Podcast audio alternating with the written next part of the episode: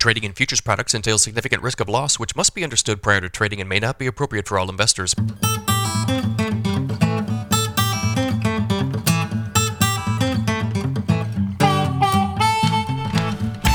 Good morning, everybody. It's Friday, February 2nd. It is 5:29 a.m. Central Time. Grain markets mixed to higher this morning. Brian Splitt is joining us today. Uh, guys, let's start off with this uh, importing story. We're importing soybeans into the United States. We sure are. American buyers are taking advantage of cheap Brazilian soybeans. American chicken producer Perdue Farms has purchased three cargoes of Brazilian oilseed. If delivered, the shipments will be the first Brazilian soybean imports during this time of year since 2019. American buyers typically rely on domestic purchases in the winter months as inventories are high after harvest. The shipments signal that Brazil's crop is much is better than expected. Compared to Chicago futures, Brazilian soybeans are selling at a discount of more than $1 per bushel. Okay, I have two things here. First off, we do import soybeans every year. It happens every year. It's going to be a little more substantial this year than it typically would be. And then this chart from Bloomberg, I think this is at the crux of the problem for the soybean market. This is this is our big problem is that Brazilian beans on the export market are a dollar and a half per bushel cheaper than what we can offer out of the U.S. So the uh, the imports that's not necessarily surprising or shocking, but but this chart and this uh, statistic, Brian, is uh, this is our problem. I think. It really is. Uh, you just have such a steep discount right now, and uh, we do typically import soybeans uh, into the East Coast. Uh, this is a lot earlier than we, we typically would. Usually, it would start hitting maybe in the April May timeframe, mm-hmm. but we already have a, a, a, large estimate from the USDA USDA of imports at 30 million bushels. If you go back several years, uh, somewhere between 15 to 20, maybe 25 on the upper end. Uh, so the 30 million bushel uh, import number is a is a large number that we haven't seen for quite some time. And you know, you go back, it would be the largest since uh, shortly after the drought of 2012. Yeah. So of course, following the drought, we imported some beans for a couple years in, in more substantial quantities. So this is not the, the fact that we're importing beans is not shocking. The the thing that is not shocking, we've known this for a while, is that U.S. beans are just overpriced by a substantial margin and it's very much problematic. And I think this is why the bean market's had a tough time hanging on to any sort of rally. Yesterday, Corteva stock surged 27%, its biggest one day jump on record, before giving back a portion of those gains. Shares ended the day with an 8.6% increase to close at 5406. The increase was attributed to the company's expectation that continued demand from farmers will increase profitability over the next two years. According to Corteva, increased demand for crops and biofuels will boost profits. Growth in the crop in the crop protection sector will also lead to higher profits. Corteva's stock fell almost 20% last year due to delayed farmer purchases and competition for generic pesticides in Brazil. Corteva became a pub- publicly traded company in 2019. Pioneer Seed is a major part of the business. I can um, predict some of the comments. These damn seed companies are making a lot of money and we're not and you know this sucks. Uh, look at this chart though. I threw this together. Um, the the Corteva stock is very highly correlated to corn. The way that it looks. I mean, yeah, they had a big one day bump on this report, uh, but generally speaking, it kind of moves around with the price of corn, I guess. Yeah, a lot of these um, uh, agricultural um, niche companies do. Um, you know, the stock performs well when the price of the futures are high, and vice versa. Uh, I do think that in general, a lot of the uh, agricultural based companies will do very well. Uh, ones that handle grain will do very well. Uh, with the amount of carry that's in the market, uh, if you're handling grain and utilizing that carry, uh, you're going to be able to, to make very good profits by being short and continuing to roll into a carry market. But yeah, it, it's one of those things where you're going to have any anytime the market is down and it feels icky like this, um, and then hear other parts of the industry uh, expected to make money, uh, it just kind of rubs you the wrong way. But uh, as you can see, it, the, the correlation is pretty high. Corteva is a big boy company. They're run by smart people. These big companies, they're, they're big for a reason. They're very good at business. They're good at making money. They're good at managing margins. And that is apparently what they've done, as unpopular as maybe this might be. And there's probably a lot of farmers watching who are like pioneer dealers and that sort of thing. I mean, there's a, a lot of people who are involved in this, but um, yeah, they're making money and corn prices suck. Um, I guess that's the deal. Estimates for Brazil's soybean crop continue to decline. According to StoneX, this season's Brazilian soybean crop will reach 150.4 million tons. The estimate is 1.6% lower than the firm's January projection uh, and 4.8% lower than last year's record crop. Poor growing conditions were cited as the reason for the cut. StoneX also reduced the Brazilian soybean export forecast to 93 million tons, down from 95 million tons. The firm is estimating total corn production this season at 124.5 million tons, unchanged from last month. So they're pretty much with the with the bean number, they're kind of where everybody else is at, I guess, right? Yeah, right around 150. Um, you know, and that's part of we're going to get another USDA report in February. And, and they'll uh, come we, down again. They'll, they'll come down, but probably not to where uh, a lot of the privates are. We saw that with the Argentine uh, soybean production last year, where the privates just did come down uh, much faster than USDA and CONAB, and eventually the government uh, agencies caught up. Uh, I wouldn't be surprised when all is said and done if that number uh, settles below 150.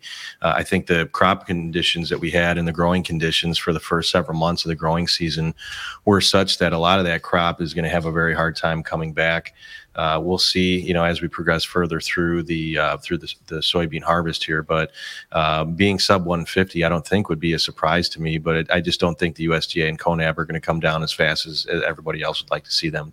So the early yield reports out of Brazil have not been that great, but those should probably be the worst, right? Yeah, yeah, early planted stuff. Uh, I mean, that was sitting in hot and dry conditions for mm-hmm. months.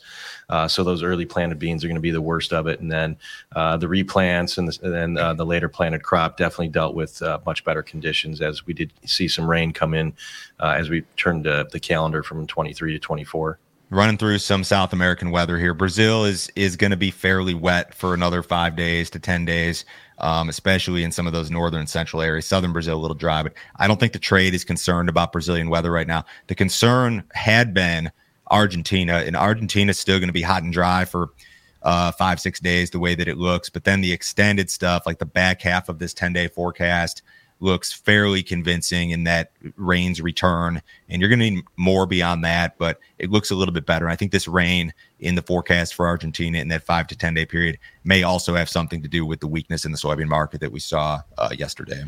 U.S. soybean export sales declined significantly last week. Net soybean sales of 6 million bushels fell below pre report estimates and also set a marketing year low. The print was down 71% from the previous week and down 64% from the prior four week average. China was the largest soybean buyer for the week. Net corn sales of 48 million bushels were up 20 up 26% from the previous week and up 58% from the prior 4-week average. Japan was the largest buyer for the week. Net wheat sales were reported at 12 million bushels, down 29% from the previous week and down 9% from the prior 4-week average. The Philippines were the largest wheat buyer for the week. I'll venture to say the soybean number was like shockingly bad, but it goes back to our first story. We're just we're overpriced. Yeah, and you know that number uh, is terribly low. Uh, we, we had Mexico buy more than that in just a one day purchase yesterday, uh, so that that soybean export number is uh, abysmal. Um, corn, that's a good number. You, you, know, you get over a million tons in a week, and, and I like that Japan was the largest buyer. Uh, Japan was absent for a very long time, and we saw really Mexico being the main buyer. So I like the fact that we're seeing um, the Asian market open up for U.S. corn. Um, and one of the things that isn't on here, but as bad as the soybean sales were, the soy meal sales were about that good. Mm-hmm. Uh, so we had, uh, I think, the second best uh, uh, weekly exports for soy meal in, in over a year. And so um, hopefully, you know, we can get some demand for the product if we're not getting demand for the soybeans themselves. A lot of people do uh, what we'd call like pace analysis when it comes to export sales versus you know what USDA projects, and it's actually really difficult to do because Brazil has become uh, just over the course of the last like even five years, they've become such a, a larger player in the export market. Um, as it relates to corn, you know, China just started buying Brazilian corn like last year. So um, a lot of people made the argument that maybe the export window for the United States, as it relates to corn, maybe more so than beans, is, is going to be shorter than maybe it, it would have been like five or 10 years ago. So it's, it's kind of tricky to say like USDA's got to go one way or the other with these numbers. Um, I think the soybean number that USDA has out, given this week and in the last few weeks is maybe a little bit too high. So I don't know. I don't have anything really great to say about exports. So as Brian just stated, we did have a flash sale of soybeans yesterday. U.S. exporters sold 206,834 metric tons of soybeans to Mexico for delivery during the current marketing year. This is the second USDA flash sale of soybeans since the beginning of the year, totaling 503,834 metric tons. So this stuff all moves via rail. I imagine there's no Panama Canal involved, none of that. So it probably makes sense for Mexico. Yeah, and it's just uh, you think back over the last what five, six, seven months, how integral Mexico has been for our domestic export program. Mm-hmm. Uh, I mean that that uh, Mexico has shown up for corn and soybeans over and over and over. Happy to have them. USDA released weekly drought monitor data yesterday. Temperatures across the Corn Belt, uh, the majority of the Corn Belt, were warmer than normal last week. A large portion of the area received above normal precipitation. Drought conditions improved throughout the vast portion, uh, of, throughout the vast majority of Indiana, Missouri, and Kentucky. Improvements were also noted in central Iowa, southern Illinois, and northwest Ohio. The High Plains also saw above normal temperatures this past week. Drought conditions across the area were mostly unchanged. When we look at the percentage of uh, U.S. areas experiencing drought, corn country 28%, soybeans 29%, winter wheat 17%, spring wheat uh, 28%, and cattle country 18%. Brian, are you still hearing a lot of concern from farmers regarding drought? Uh, you know, really only in Iowa, and it's evident by that map yeah. uh, why. Um, and it'll be really interesting to see as we go over the next two, three months how uh, Iowa evolves as we go into the growing season. But uh, that seems to be the the main area of concern as far as drought goes. As far as the markets are concerned, if they were to care about one thing right now, it would be winter wheat. And we've seen a big improvement here at the end of December uh, 30% of U.S. winter wheat areas were experiencing drought, and then numbers down to 17. So you've seen a lot of drought relief in places like western Kansas, Oklahoma, uh, parts of Nebraska, places like that. So it has the needle has moved in the right direction in uh, some of these areas, certainly the way that it looks. What did cattle do yesterday? Uh, they headed for the moon. Feeders have climbed to their highest level in more than three months. They gained between 312 all the way up to 472. Live cattle were up a buck 60 to 247. Box beef basically treaded water yesterday. Choice ended the day at 294.94. That was up 40 cents. And select ended the day at 283.25. That was down 92 cents. So they like that report, Brian. What does this chart look like to you? Yeah, I mean, they uh, revised the cattle herd lower, uh, over 400,000 head. The market really took that to heart. And uh, the chart looks really good. The uh, live cattle does not look as good as the feeder cattle. Feeder cattle really mm-hmm. punched into new highs. Some of the deferred live cattle contracts did, uh, but the, the bulls are in control currently. We're hitting retracement levels, but we still have some gaps above the market that are going to be very valid targets.